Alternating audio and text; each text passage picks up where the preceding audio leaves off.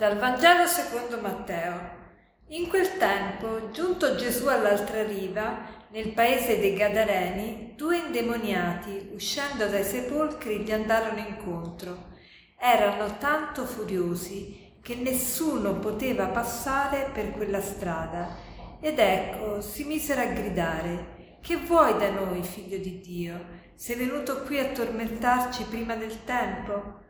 A qualche distanza da loro c'era una numerosa mandria di porci al pascolo e i demoni lo scongiuravano dicendo Se ci scacci, mandaci nella mandria dei porci. Egli disse loro Andate.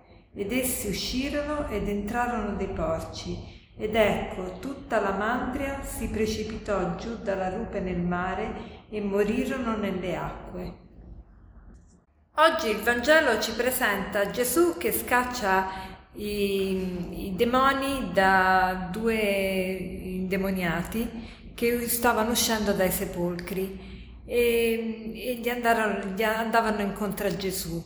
E questi indemoniati erano tanto furiosi che nessuno poteva passare per quella strada.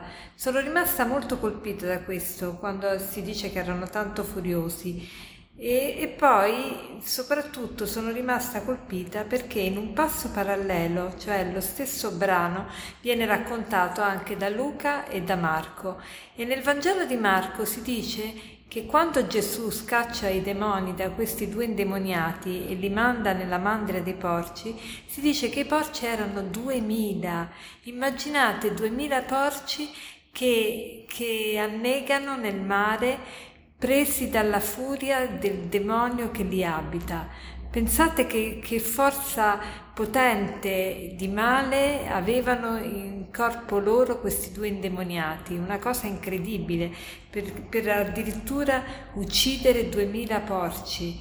Eh, mi, ha proprio, mi ha proprio colpito questo fatto.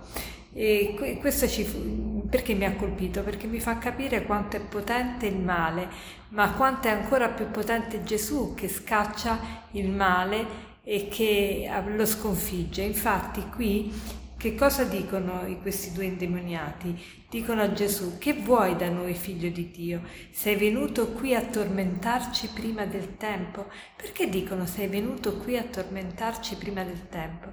Perché sappiamo che Gesù ha sconfitto il male con la sua morte e resurrezione. Però qui c'è un anticipo della morte e resurrezione di Gesù, della potenza, della sua potenza di distruzione del male, perché Gesù scaccia i demoni da questi due uomini. E quindi eh, ci fa capire la potenza grande di Gesù. A questo riguardo mi è venuta in mente una poesia che avevo letto tempo fa, molto bella, di, di un poeta che è anche sacerdote, eh, adesso è morto, si chiama Davide Maria Turoldo, molti di voi lo conoscono, e ha scritto una poesia che si chiama Cristo mia dolce rovina Cristo mia dolce rovina, cioè Gesù è venuto veramente a rovinarci, nel senso a rovinarci i nostri piani di, di male. E quando noi stiamo per fare il male, ecco che la voce della coscienza, la voce di Dio ci, ci contrastano questo desiderio di male e quindi in un certo senso sono la nostra rovina perché non ci fanno fare il comodo nostro se vogliamo, però è per un bene maggiore. Questa poesia dice così, Cristo mia dolce rovina, Cristo mia dolce rovina, gioia e tormento insieme tu sei, gioia e tormento insieme tu sei, impossibile amarti impunemente, dolce rovina Cristo, che rovini in me tutto ciò che non è amore. Impossibile amarti senza pagarne il prezzo in moneta di vita. Impossibile amarti e non cambiare vita e non gettare dalle braccia il vuoto e non accrescere gli orizzonti che respiriamo. Che bella questa poesia.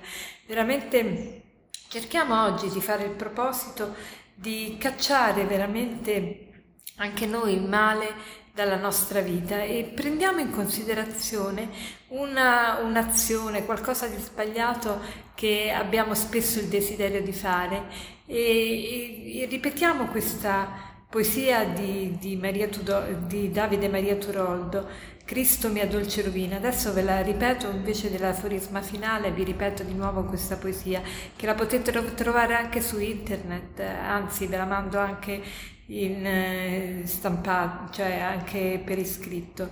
Cristo mia dolce rovina, gioia e tormento insieme tu sei Impossibile amarti impunemente, dolce rovina Cristo, che rovini in me tutto ciò che non è amore.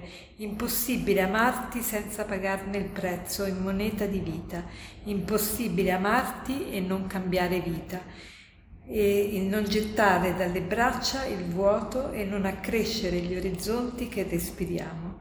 Buona giornata.